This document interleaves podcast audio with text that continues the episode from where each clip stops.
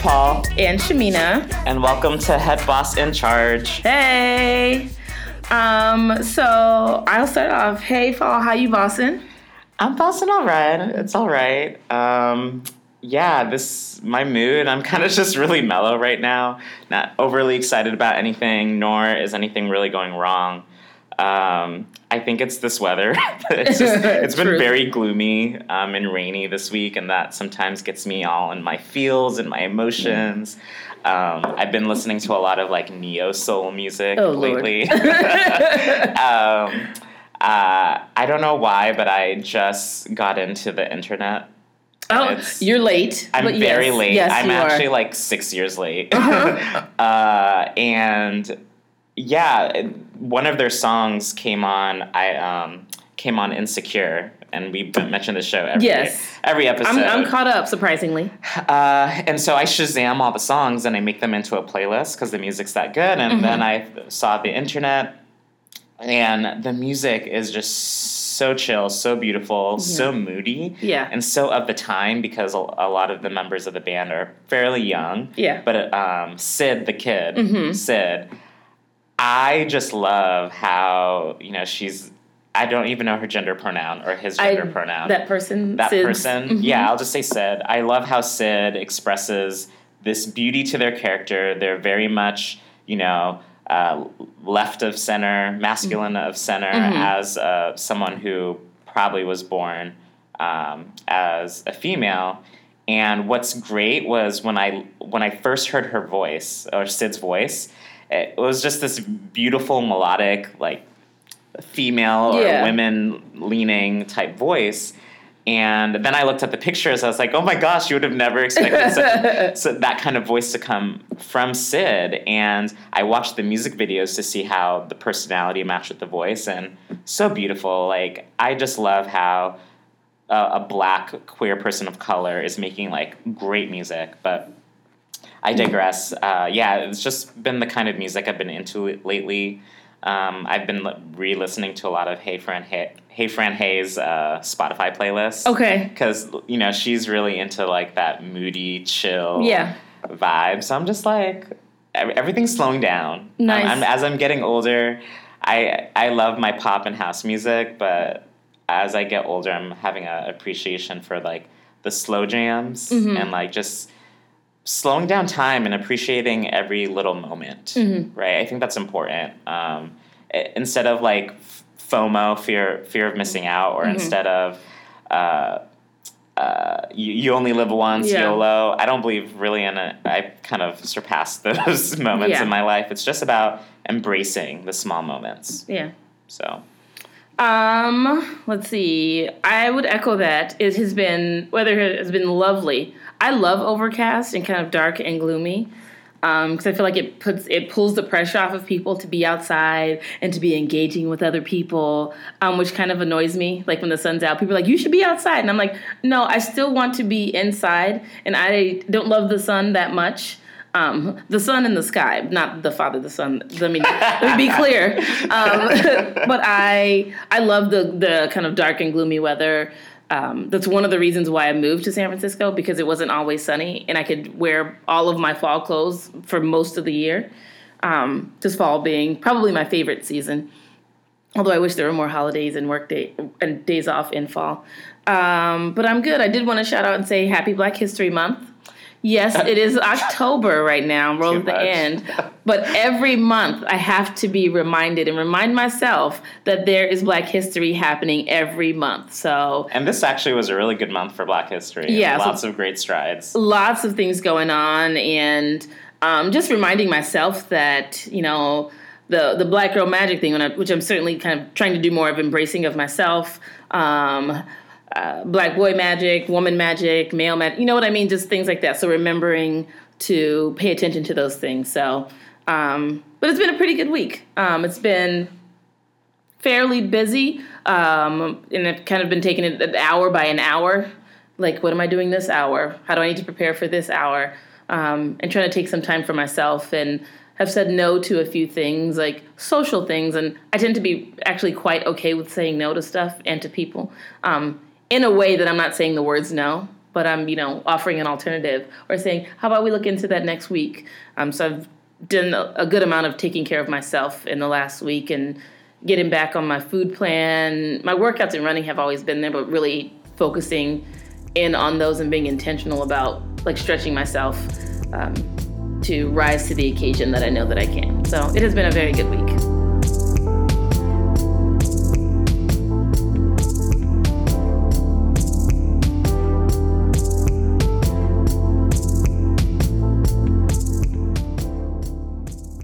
Hey y'all, before we get started, we wanted to let you know that we ran into some slight technical difficulties in recording the next segment.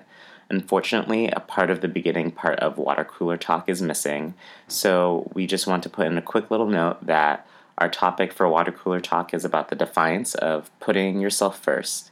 So we're just going to get right into it, and we know that you'll be able to catch up to uh, where, what we're talking about. Thanks for your understanding. I made a pretty big decision to uh, start working out and taking care of my physical body because I realized how much I wasn't doing that and what a priority it like it wasn't a priority at all. Um, so it first started out of like literally I said to myself I was like, "Oh, I don't want to be fat anymore." Um, and I always tell people that they're like, "You said that," and I was like, "Yeah, it's called like that negative self talk that we usually don't admit that we say out loud." Um, but I started because I was bored one weekend um, and I was at home by myself and I was like, I'm just gonna join the gym and see how it goes. And I was like low key doing a whole lot of nothing. Um, but that's that's where I started this whole journey, which I'm sure I will allude to this in other episodes and a little bit later. But that was what I feel like in my adult life was the first big journey that I had of putting myself first. I think I talked about it a lot, but then I needed to, I needed and wanted to do something that was action oriented to do that. And then that, that has spiraled into a whole nother world of how I take care of myself. But it really, for me, started with wanting and needing to take care of myself physically. And then a whole bunch of other stuff started to fall in line as a result of that. Mm. So, yeah. Yeah, I think um, there it sounds like you prioritized right? Because when you think about putting yourself first there are many different types of things mm-hmm. people can put first. Uh, have has anyone ever asked you to kind of put in a hierarchy form like the priorities of your life? So for example some people will say uh, first it's my partner then it's my family then it's my dog or then it's uh, my job. Have you ever put a list together like that? I have I have not. I have a list in my wallet that I keep with me, but it's not of my priorities. Mm. One day we'll talk about the list in my wallet. Okay. Yeah. So I I think for me, what I have um, you mentioned the whole selfish thing, and I've never viewed it as negative. It is a negative term, but I think, in my opinion, we owe it to ourselves to put ourselves first uh, for me, it wasn't. It's you know, for you, it was specifically working out and the fitness and nutrition. But for me, it was. And, and see, it wasn't those things. I'll I'll clarify that. It was it was my way of starting to take care of myself, mm. and I needed to do something to jumpstart that.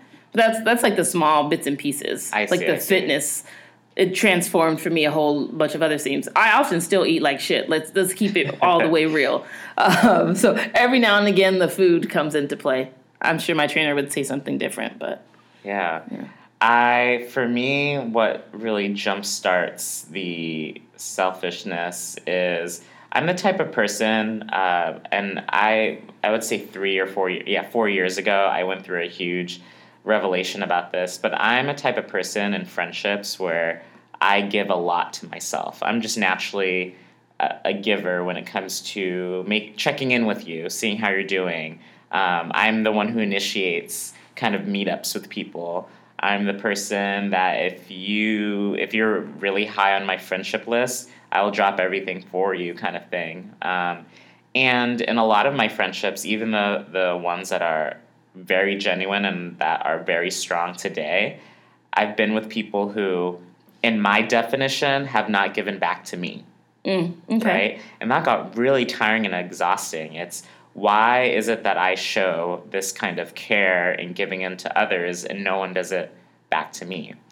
And so after going through kind of that really rough spot and just thinking, oh, maybe people really don't care, instead of pushing people away, I realized, wait, maybe I need to switch my mentality a little bit, switch my attitude, and uh, one, focus on myself first, right? And maybe that pain of giving unto others would be a little less uh, if I put myself first. Because I think sometimes I, because of my caring personality, I used to put others before me. Okay. Yeah. I yeah. It's funny that you say that because I think people, myself included, on occasion, will do the like I put everybody first and I take I never take care of myself.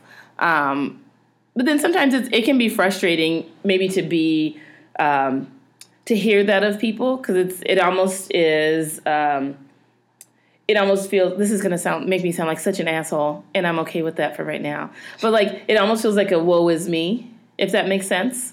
Um, until people start to realize that other people ta- are around them are taking care of themselves first, as a and it's not necessarily an intentional like I'm role modeling for you, you know, how perhaps you can look at things a little bit differently, but it ends up being a role model of if you as you see other people kind of taking care of themselves first. You know what I mean? That sounds kind of assholish. No, n- not at all. Yeah. Um, I think. Wait, when you say the woe is me, are you referring to the the person who's trying to put themselves first, or No, I think the the people who put everybody else first Oh, and yeah, then yeah. are can be frustrated, It- and it is frustrating when you, you feel like you're putting people ahead of yourself, and other people are like, "Yeah, no thanks, bye," you know, and they're doing their thing on their schedule. Um, but I think it's a, I have found it to be a learning thing, um, and something that I've had to learn, kind of fight through. And I've certainly been the woe is me person. I was like, I can't believe this bitch didn't text me back. Like, I like I'm trying to show up. I'm trying to like make this friendship work or whatever the case may be. And then I'm like, wait a minute. I don't want to be like trailing and following after someone who's like I don't want to say that other people are running away from me. Certainly, I'm sure people have, but um, but I was like, why am I so caught up on this and not paying attention to what I want to do, um, and feeding into the friendships that also feed me? You know, right? so And I think I've I don't think I've gone that far in terms of uh, giving myself to others, um, but I and I don't think I know anyone like this, but I d- totally see the situation where if um, they're giving themselves to others and that woe is me complex, sometimes people use it as an excuse to get that attention yes, Right? yes, absolutely. and that's just a whole deeper thing that uh, that person has to explore. But um, I think I, I kind of want to talk about a little bit of that defiance that you mentioned earlier. Uh, I think uh, a lot of the folks in our social network, they're in a really good place where they put themselves first. I think I, I surround myself with people who understand the importance of self, but where I think everyone has a different um, place in their life when it comes to that defiance. So for me, where I feel defiance when I put myself first is my family. I, I like to think that I guess how I think about it is my family has sacrificed so much for me, and I'll be even more specific. My parents or my mom um, has sacrificed so much for me. I feel it's my job to give that back. But to the world or to her? to her, Okay. right? But there's this push and pull. It's like, well, um, I, I, you know, I'm struggling too, and I need to support myself. and until I support myself, I can't really support you.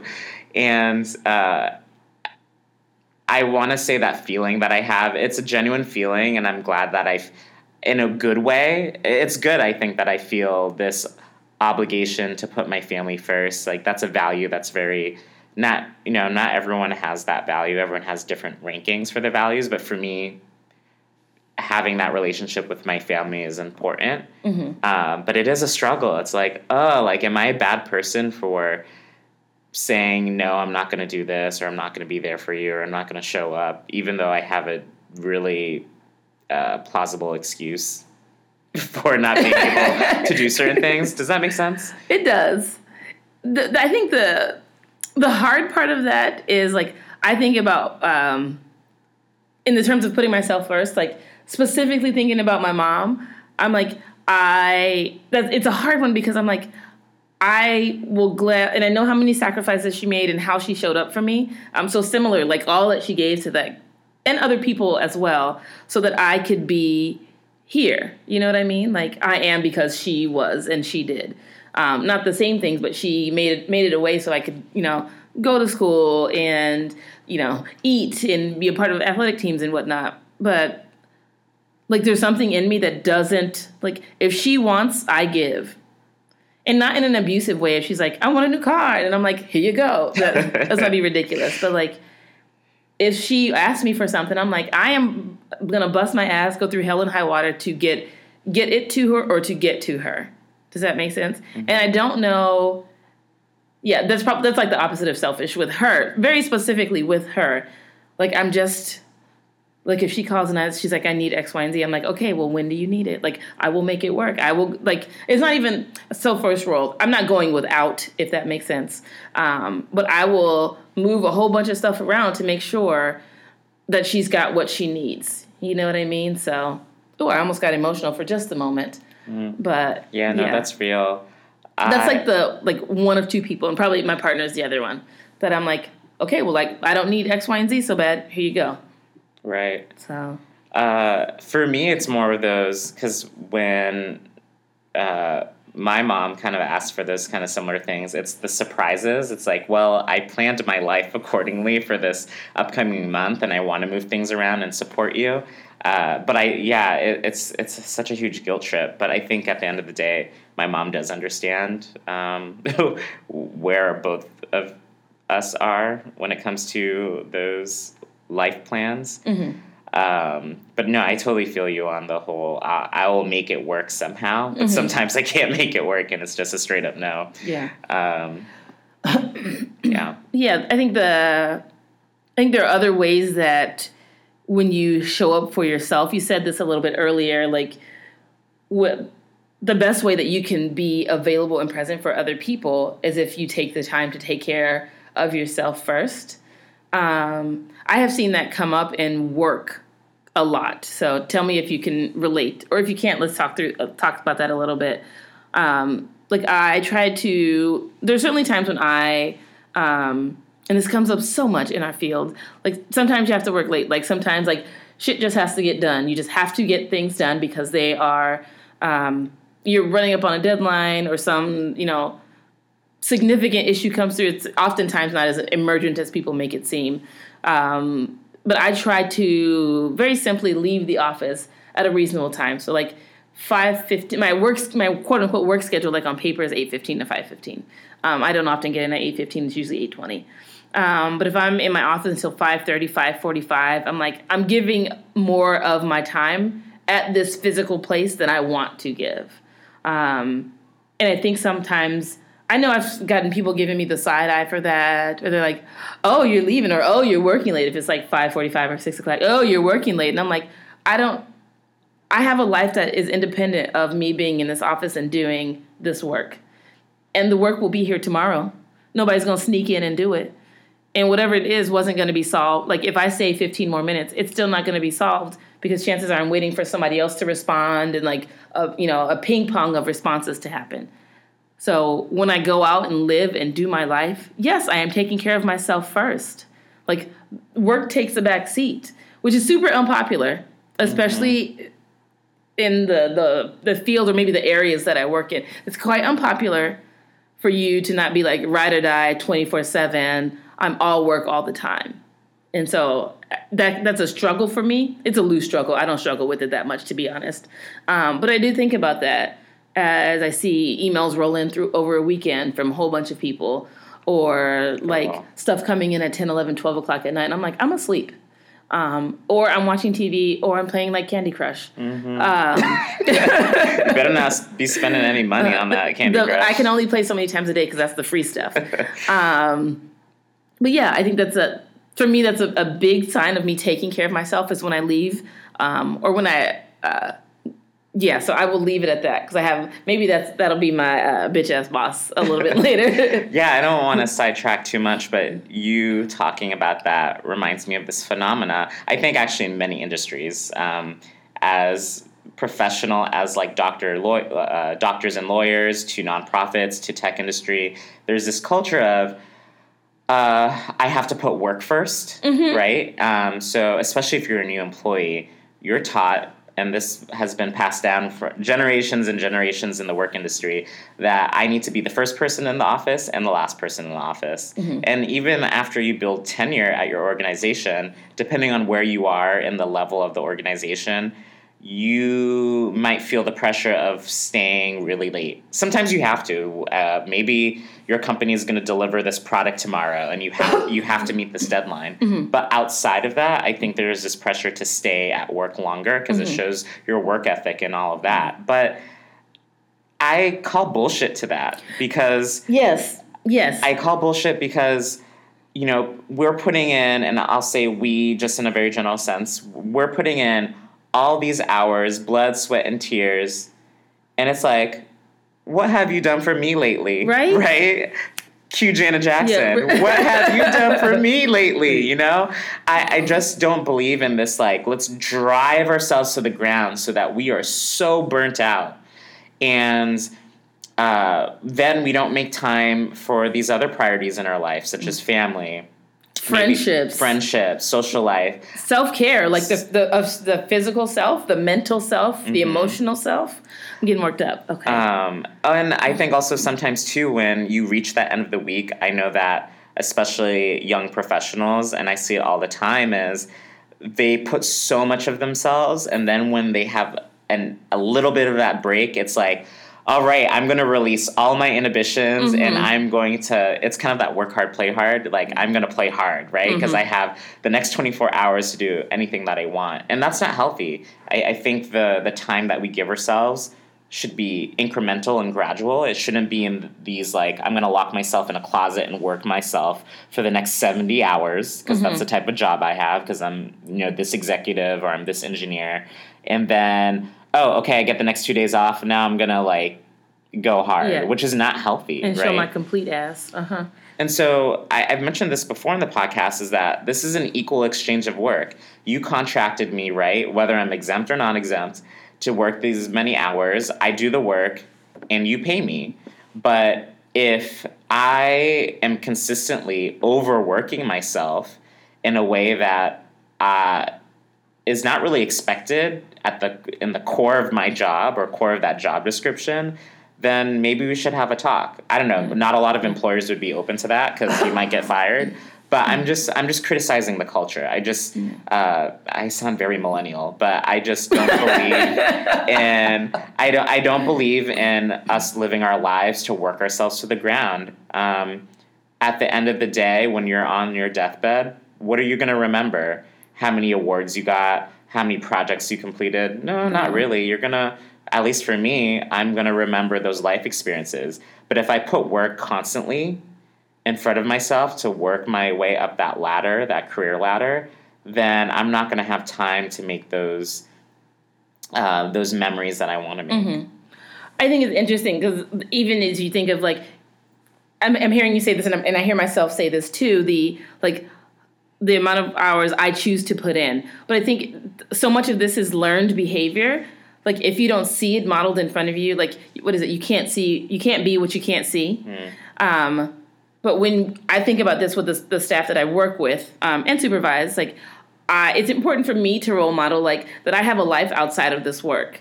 Like I do things that are completely unrelated to to you know my you know regular work schedule. Absolutely, there are times when I have to like bust my ass and I'm I'm trying to work through like writing a policy or doing something after hours or perhaps I spent more time during a given day or week like you know on interactions as opposed to like bit more of a balance of like interactions and actually getting the work done. Um, but I think it's it's such a learned behavior, um, and there's there's a shaming that comes along with like if you're the first person. So say I'm the first person to leave the office, or the second person to leave the office or the office suite. Um, this is all hypothetical. Um, if I'm one of the first or second people to leave, then I'm sure there's some judgment that goes along with that. I don't give a damn because I still get the check at the end of the month, and my feedback from my supervisor says X, Y, and Z. Which you know, as long as that's on point and like I'm producing the things that I need to produce, give a damn what anybody else says. But it's there's certainly I have to think about that sometimes as a should I feel bad if I want to like mm. if I need to leave and I, I rarely feel bad if I need to go to a doctor's appointment or go to my therapist or whatever. Like I don't feel bad about that at all because I was like, trust me, you want me to go. Um, you that's what you you should give me the money for the copay. Um, but there's something there's a bit in my psyche about like leaving early or being one of the first people to leave and I'm thinking I have things to do and sometimes those things to do are sitting on the couch and literally not doing work. So, um, but it's it's a learned behavior, and I think we have to get more comfortable with talking about those things. Um, you and I both come from uh, graduate programs, and this is what like this is a class. Like, there's no class on number one. How do you figure out how to find? It's not a balance. We already know that, but like, how do you make space for yourself, like in your new work environment, and how what is that? What can that transition look like? Um, and how do you recognize if it starts to feel so out of balance that you have like you're figuring out which way is up what's left right what's you know which way do I, do I go um, but that's one of those things so either from a graduate program or undergrad i don't know that we in society share with folks tips tools techniques of how to manage your life um, yeah, it's not common um, you know i I think it's you know I, I think about how I grew up. You know, um, I I'm first generation. I come from a um, an immigrant family, and it was all about the work. I'm just working to have food on the table mm-hmm. for my family or whatnot. Uh, that I think that you know, regardless if you're um, a person of color or not, or come from an immigrant family, I think that was how work was defined for many decades is just work, work, work because I need money and I need to. Um, you're smiling because you're thinking Rihanna. of Rihanna. like, work, work, work, work, work, work. um, okay. So, yeah, for many decades, that has been the mentality to put money on the table. And there was no room to put yourself 1st mm-hmm. not at all. And I still see that seep into academia. Um, I feel that when you're in school, you just work because I need to get that paper. I need mm-hmm. to work, work, work, work. And then that kind of lifestyle manifests itself into the professional setting, mm-hmm. right? I, I see definitely a, a link between all those environments. But even to this day, when I, I talk to my mom about work and what's going on, there's still this foreign reaction. Like I get this reaction where uh, it's like, oh, you're you're trying to. What do you mean you're trying to make time for yourself or trying to? you have to work. right. It's, it's like you're, work, Paul. You're going on vacation. What? vacation is a very strange concept for my family, but I digress. Uh, yeah, I, I think. Um, yeah, I, I just really uh, uh resonate with what you just said.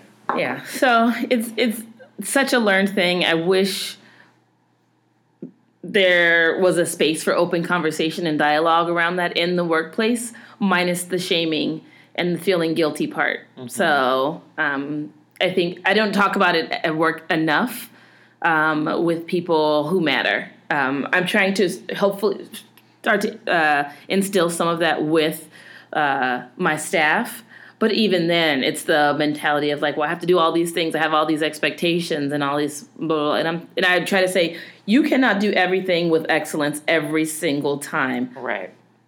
So sometimes you just have to do enough, and then really figure out where you want to put all of like the umph of your energy. But you got to pick your battles, yeah. right? Yeah, I try to be encouraging with my staff about the making time for themselves. Uh, I definitely sense uh, it's interesting. I feel less of that guilt being a manager. it's like, okay, no one's really judging me. But I sense the guilt from my employees, right? Uh, sometimes they'll become overly p- apologetic when they're just a couple minutes late. And I'm like, it's I didn't even notice. I didn't even notice, right? But I appreciate that they picked up on that because that's a that's a measure of their own um, measure of excellence because Mm-hmm. you want to make sure they're doing a good job. If you don't care, then I guess I would have an issue about that. Yeah. But um, I want them to relax a little bit, and uh, all all my employees are exempt, and they do a lot of evening hours and weekend hours for like events and things like that. Uh, and I make sure that they, if they worked really late, yes, feel free to come in a little later. Like you're, you manage your own self. You don't have to, you know, worry about all these unofficial rules that other mm-hmm. people have told you. Like, I'm your supervisor. This is the environment that we create for your, ourselves, and this is the un- mutual un- understanding, mm-hmm. right? I want you to feel comfortable flexing your schedule so that you take care of yourself, that you can do the other things that you want in your life, because that's why we're working, is mm-hmm. to enjoy those parts of our life. Um, I was just I just had a thought. Uh, oh, here it is. So one of the things I noticed, like when I put myself first, when I like kind of engage in the defiance of you know uh, taking care of myself first, is I realize how much of a better professional that I want to be. Does that make sense? Um, or that I am, maybe that I am. So um, a lot of the stuff that I do, um, as of the last few years, has been around like the care of my physical body, um, internal and external, but then my mind as well. And I, I feel like I am a better employee because I take the time to do those things. Like I don't have. I, I still have my moments of anger and the, some ways that I show emotion and whatnot, but I if I didn't work out in the morning, so I work out typically around five forty five in the morning, um, and the, it's usually running um, or interval running. And if I didn't do that, I would probably start the day anxious and maybe a little little shitty. You know what I mean? Um, but because like I've started my day already, I've gotten into a routine because I'm either listening to a podcast or to music when I'm running. I have a chance to come home and make breakfast, maybe some eggs and some spinach. Like I've gotten into a routine of the start of a day, and my day has already started off well rather than I start my day waking up, hustling to get to work, and then diving right in without having a chance to kind of ease into the day. Um, so I know that helps me be be a better professional, generally starting the day. Because I start in like morning, how you doing? How was like, and I can ask and engage rather than come in. and I'm like, I got to get to work. I got things to do. You know what I mean? So Yeah, I think those things definitely make you um, a better employee. I think even from a production standpoint. So I sometimes I need mental health days, and that's important, right? I may have I may be so behind in work or so behind in emails as I am currently. this week is very busy. real life. Uh, but I know that if I just plunge through a week with no break or no no kind of self care or routine, I know that there's a link to decline in production.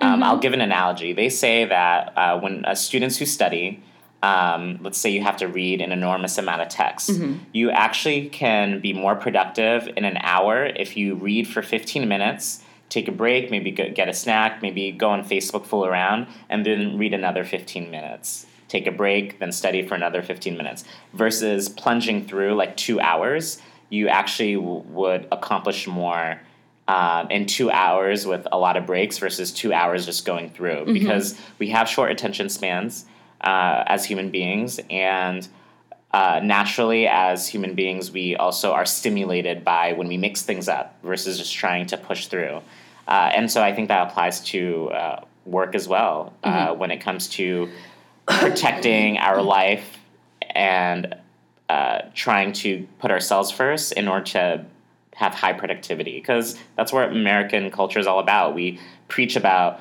being very productive. It's all about pushing out the work. But what we're not balancing out with is, oh wait, in order to actually be highly productive, we need to give these benefits to ourselves. Mm-hmm. It's funny because I remember, like as you say, like when students, and I haven't been a student for quite some time, but I I was always fascinated when people could pull all nighters. Like, I, first of all, I tried to do that once, and it was terrible. I went to sleep at like two. That's not even like half the night. Nice, yeah. but I'm like, I I can't like the idea of an all nighter. It seems first of all dreadful because I prioritize sleep. Um, some of that is because I can't help it. I certainly I've been somewhere where I've been sitting at like I'm an uh, I'm a morning person, not a night owl. So like ten o'clock, I'm like falling asleep at you know trying to write something. I'm like, okay, it's time to give up. Yeah. Um, I'd much rather wake up at like five, four or five a.m. to get something started than to try to stay up until you know midnight, one a.m. Which for a lot of people isn't even late, um, but that's just how my mind and my body works. Yeah. So, but yeah, this whole um, I think this is a theme with a lot of things um, in terms of how do you put yourself first, um, and maybe without the like harsh shitting on other people. You know what I mean? That you're not stepping on other people's necks for you to be to put yourself first. Um, I think that's constantly a work in pro- progress. I know for me, and thinking about how do I do that.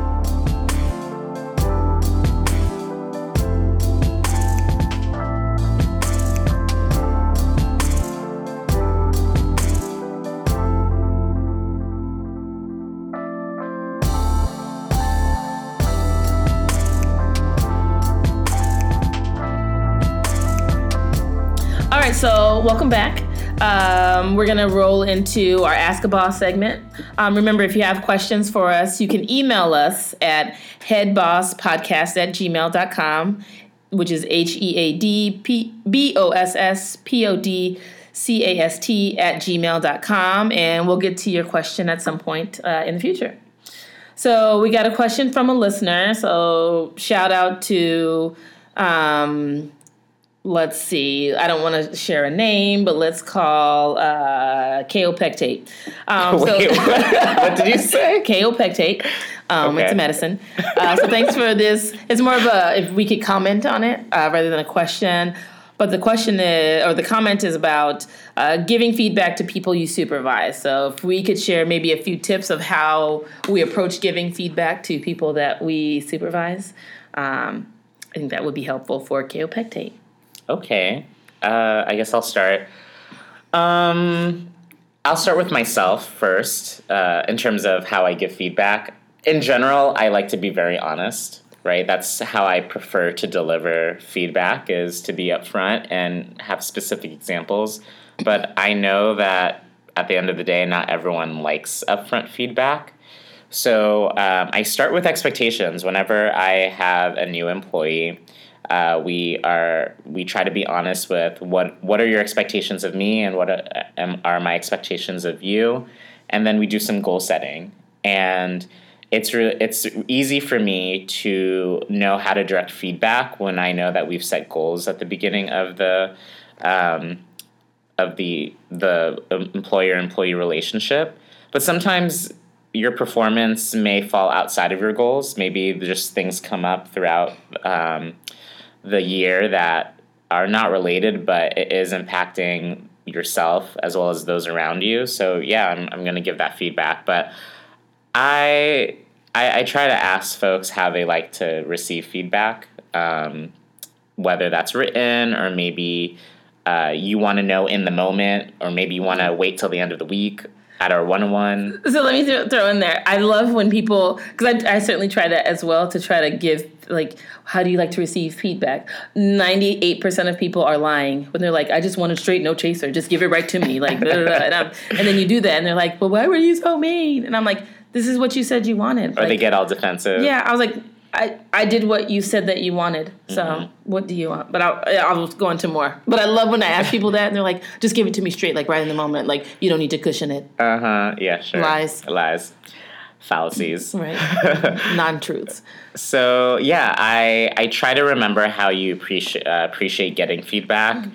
Uh, but sometimes uh, there uh, are dire moments where I have to pull you to the side and tell you you fucked up, or you know we need to approach this differently, especially if it's breaching any kind of HR standards or things that are could be borderline get you fired.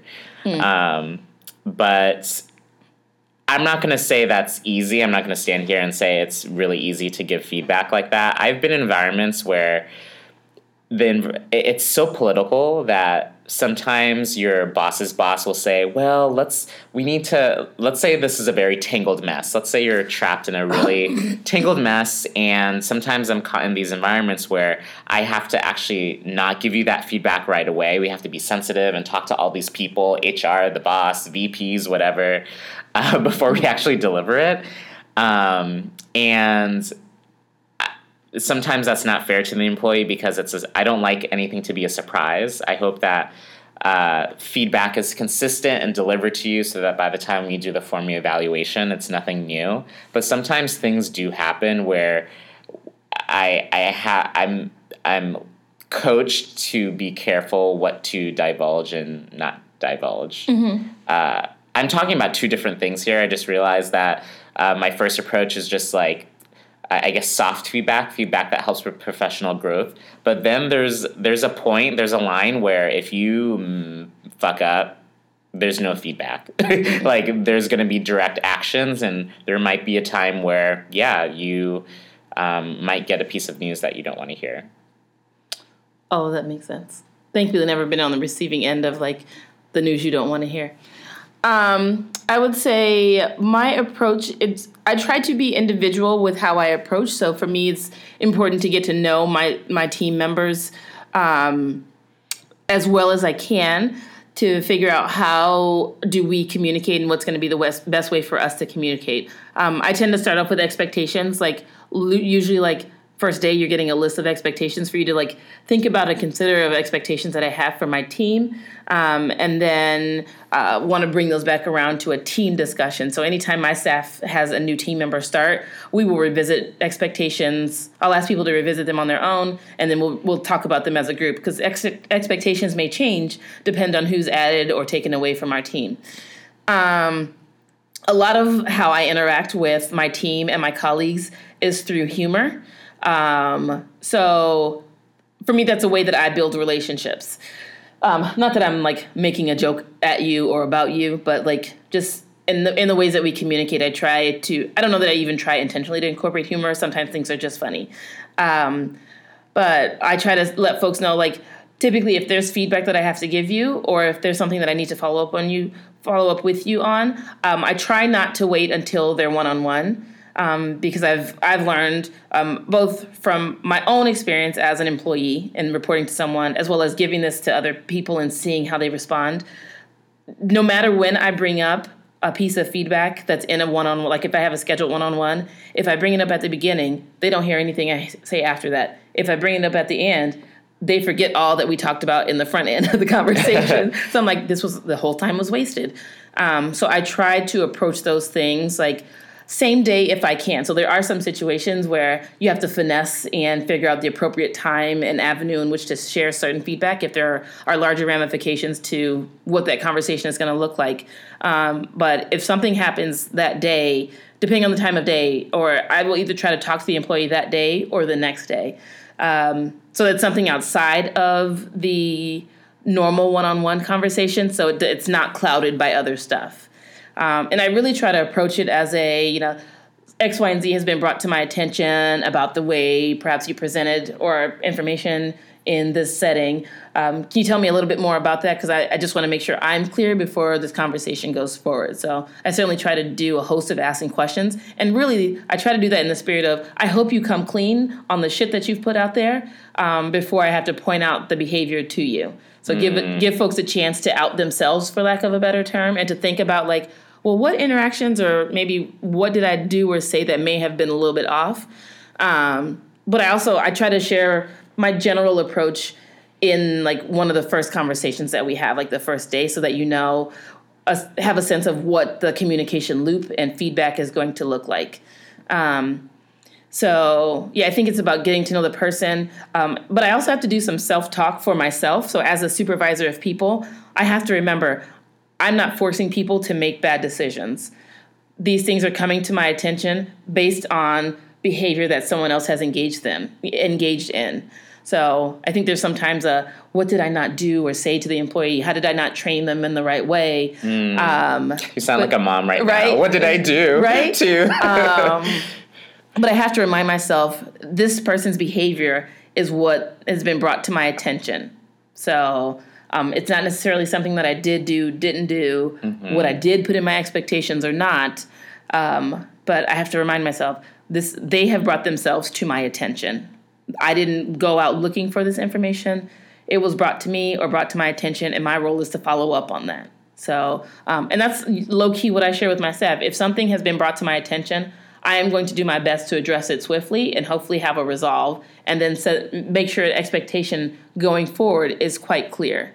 Um, but I would say one thing that I've learned is that you, I think you and I, Paul, both do like a written expectations. Yeah. Um, I think that is key and crucial because some people don't make the connection to shit you say out loud, and you need to put it on a piece of paper so that they can have some time to digest it. Yep. Um, but I've also found I need to revisit those expectations periodically.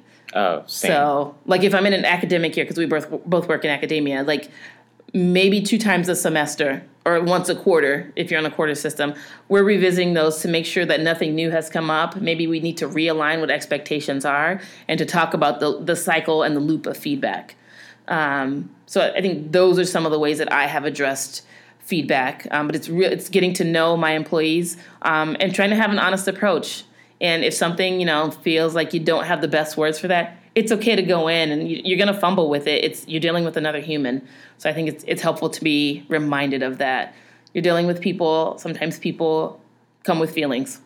Um, but Right. part of your role is to hopefully set a standard and realign someone to get back in the way that you you hope your staff um, will go in terms of their work. Um, I also have just two quick closing points too. Uh, connecting back to what you said about building relationships, I think with most employer-employee relationships, or when you first start uh, on a team, there's a honeymoon phase. And while, and usually in that honeymoon phase, there's not really much feedback being given because you're still trying to get to know them it's much easier as a supervisor to provide feedback and for the employee to receive the feedback if you build that relationship. So take that time in the honeymoon period to get to know them. You know, whether it's through staff outings or uh, maybe you go out for coffee for your one-on-one instead of doing it in, in a closed room. Uh, build those relationships so when it comes time to give a piece of feedback that might be hard to swallow, uh, on both ends, it's a little easier. And then the other thing too is I think what's important for feedback is there are going to be those one-offs that are legitimate. Uh, there are going to be trends, and then there's just going to be one-offs that have that are just completely uh, extraneous. And what I mean by that is I think sometimes. Uh, as a supervisor, you might get information from another uh, person from another team or uh, another department head of this interaction that they had with this employee. And if you spent the time building that relationship with someone, sometimes I know for a fact, oh no, there's no way that person did that. And it's just a complete one off because of a misperception uh, of the other person that they interacted with. I'll have a, an open conversation and I'll have the person tell their story first. Because sometimes information will come to me before the employee has a chance to get to come up front with what goes on because they had no idea. And I think sometimes it's uh, sometimes most of the time I like to have my employees back and I give them the benefit of the doubt. um, and I, I never judge or give feedback without the full story. So uh, when I give feedback, I focus on the trends, what are what's consistently happening. But then then again, sometimes there are one offs that are legitimate and you have to bring it up with the employee. Um, you made me think of something else. Um, so perhaps this is my closing point, but probably not. But I think when you're dealing with giving feedback, um, I think it's important for supervisors to understand that you may not be able to have the full conversation of feedback in that first that first time you address it. Some people sometimes people will shut down and not know how to respond, and you may need to say, do you need a little bit of time to think about what I just said, and maybe we can pick this up either later today or tomorrow, where we there can we can have an exchange of dialogue.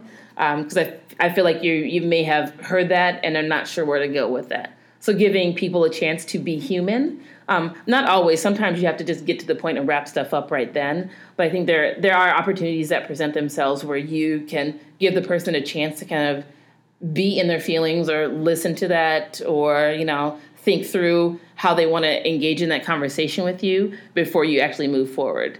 Um, but that's that comes with knowing and the relationship building piece of how you've seen people kind of take things. Because i want people to hear me and not get so caught up and like shut down and like we're just standing we're just sitting there looking at each other and there's no um, conversation with it. So yeah.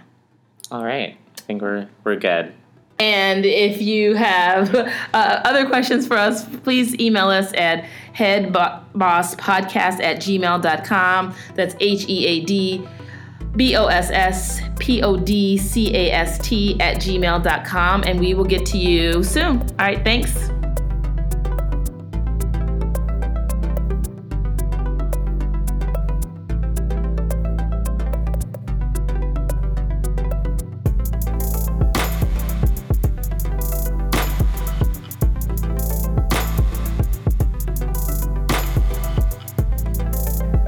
And we're back for our last segment called Boss Ass Bitch and Bitch Ass Boss of the Week. All right, so I have a boss ass bitch.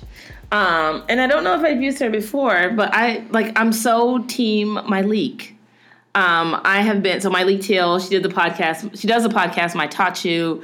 Um, she's the owner of a CurlBox subscription. I know we've talked about her before. We have. Um, but I'm like feeling the shit out of her. Like she does uh, journal every, I think every year, um, and she just put out a new journal that hasn't released or been mailed out yet, and it's called uh, it's a My You journal, and this is all about hustling and hustling hard, and she gives all of these pointers about hustling, and she shouted out to it on her Snapchat, so you can see a few of the titles, um, like how to hustle with your money, um, hustling at work, hustling at home and she's just so real talk and she keeps it all the way like live. And i can just really appreciate her style and one day i will meet her. Um yeah she's just she's giving me everything right now and her quotes are her tweets are so like oh my gosh that's my life. Or can you stop saying what i'm thinking right now? Uh so yeah i'm just feeling her a lot right now. We're the same i think we're the same age uh, black woman doing her thing and is really no nonsense about it and I love it. And she's kind of like, if people don't like me, well then stop listening to my podcast. So okay. and I'm like, oh, you better say that. When is the next episode coming out? Uh, so she's giving me a lot right now, and I'm finding a lot of relatability in the things that she says around work and life. So that's my boss ass bitch. Cool. Another shout out to Myleik. Right. She better start listening to this. Come on now. right? We're endorsing so many people on this show and right? not getting any kind of credit back. We will. This we is will just eventually. the beginning. I'm here for it. So, um, my boss ass bitch uh, goes to Airbnb. Um, and I kind of have to give some pretext and um, talk about some things that they're doing there that I really appreciate. So, I um, Airbnb, their headquarters is located in San Francisco. Actually, I work like two blocks away or three blocks away from their headquarters. And I use Airbnb a lot. I think I've been a member for quite a few years, and I've never hosted, but I've always looked for um, places, um, you know, in different cities and even internationally. And honestly, I've always felt this experience where, and it wasn't validated until I read an article about it, but I felt discrimination through the Airbnb process. Um, so let me give you an example. Um, sometimes I would request to book a place, and then the owner of the place will review the Airbnb request and uh, will come up with some kind of uh, reasoning saying, sorry, like this place has already been booked, or um, sorry, I actually have some family coming in and um, they're going to take the spot. I'm like, okay, um, but it does say it's available, so what's going on? And so, out of curiosity, I'll uh, check the booking a couple days later, and it's still available. Um, and then sometimes when I'll check it again, then I, then it says that it, it's taken. Um, so I read this article, and I'll post a link to this, where um, it's just a lot of anecdotes of people of color being clearly discriminated against in the process. Um, and how people have proven this is they'll change their profile picture to be that of a white person mm-hmm. and make the same exact request for the same exact date, and they'll get a booking. I um, had to do this the last time I traveled. Oh, Literally, oh, really? I had my I was going with a girlfriend who is white, and I was like, "Can you just handle the booking so we don't run against this?" And when they confirm, let them know that your black friend is going to be checking in first because mm-hmm. I was getting there before she was. Yeah, had to do it. Um, yeah, uh, I know people who people of color just don't even post a picture at all, and they'll make it a point in their bio to say, "I went to these schools, got these degrees, I do this job," just to validate themselves.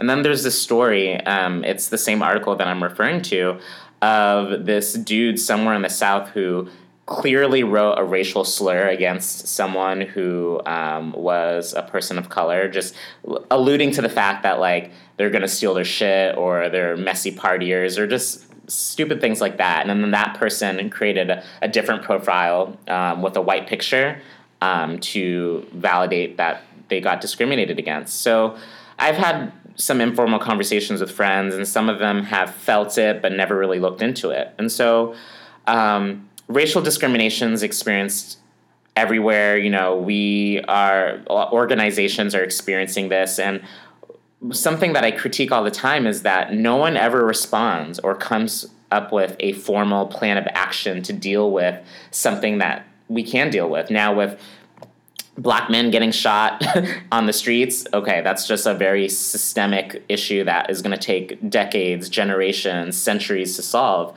But in organizations when you have a controlled environment there are things that you can do. It, it may be very difficult to come up with an actual hardcore action plan but you can do it. And so here um, is where Airbnb comes to play. So in September, they sent out a mass email to all their members and their community um, about the racial discrimination that's been happening in their platform. And I'm going to read some points to you, and I'll provide the link to the PDF document. Um, but they, in, you know, in the header of the email, they talk about um, discrimination and how it's been experienced in their community, and that they it goes against their values. And so they said that in June of this past year, they asked Laura Murphy, the former head of the American Civil Liberties Union in Washington, D.C., to review every aspect of the Airbnb platform and to make sure that they're doing everything that they can to fight bias and discrimination. Um, thanks to her leadership, they're releasing a report, and that's the link that I'll provide, that highlights the results and what the outcome of that project is. So they narrowed down their um, process or their uh, response into three action steps, and I'll just give um, a few of the highlights. So, um, they're first going to create a new open door policy. And so, starting October 1st, if a guest anywhere in the world feels like they have been discriminated against in violation of the policy um, and trying to book a listing, um, and so, for example, the listing, the booking could have been canceled, or any kind of interaction with the host that leads you to believe that they've been discriminated against. Uh, Airbnb will find that guest a similar place to stay in one of the available um, to stay. Sorry, I'm reading this wrong. We will find that guest a similar place to stay if one is available on Airbnb, or if not, we'll find them an alternative accommodation elsewhere. This program will also apply retroactively to any guest who reported discrimination prior to today. All of these guests will be offered booking assistance for their next trip. Great, okay, fine. Um, I read that and I'm, I'm looking for a little bit more, right? How will you stop discrimination? Mm-hmm. Um, their second thing is instant booking. So that's a new feature that was probably added a couple years ago where instant booking allows you to book a place without having the owner review it and have the ability to cancel or deny your request. And so, with uh, this new instant booking policy, they said we'll increase the availability of Instant Book, which allows our hosts to offer their homes to be booked immediately without their prior approval or a speci- of a specific guest. Instant Book makes booking easier for everyone, and our goal is to have 1 million listings bookable via Instant Book by January 1st of 2017. And I was like, yes, that's awesome. Um, that's that's something that you can technically control in your interface mm-hmm. to actually prevent gender bias or racial bias or any kind of bias discrimination. And I love that because I think a lot of the times we implement new policies and they're so subjective. Yeah. It's like, oh, okay, cool, you can make a report.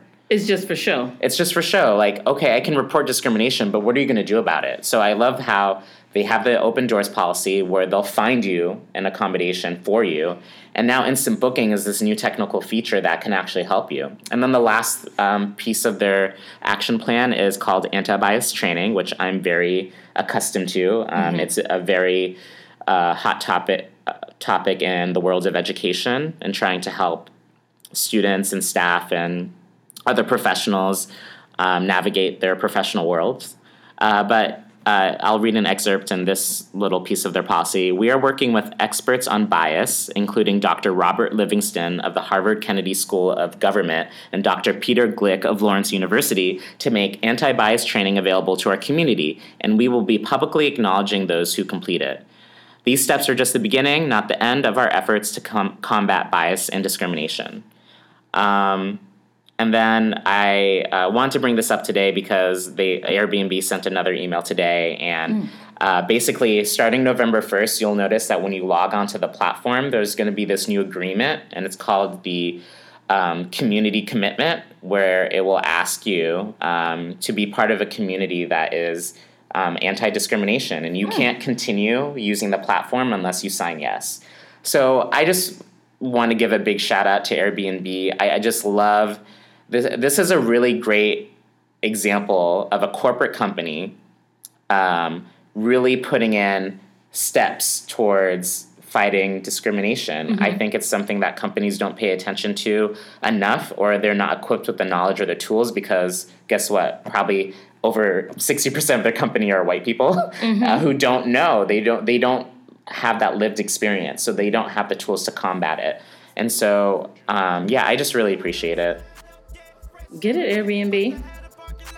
All right, so that ends our episode for today. I just want to make sure that, um, of course, that you're connected to all our social media. So, first, you can email us at headbosspodcast at gmail.com. Please, please, please answer, or not answer, but please provide us uh, questions for us to answer on the show. Uh, you can follow us on Facebook at Headboss in Charge, also on Twitter, um, which is at Head Boss Pod, P O D.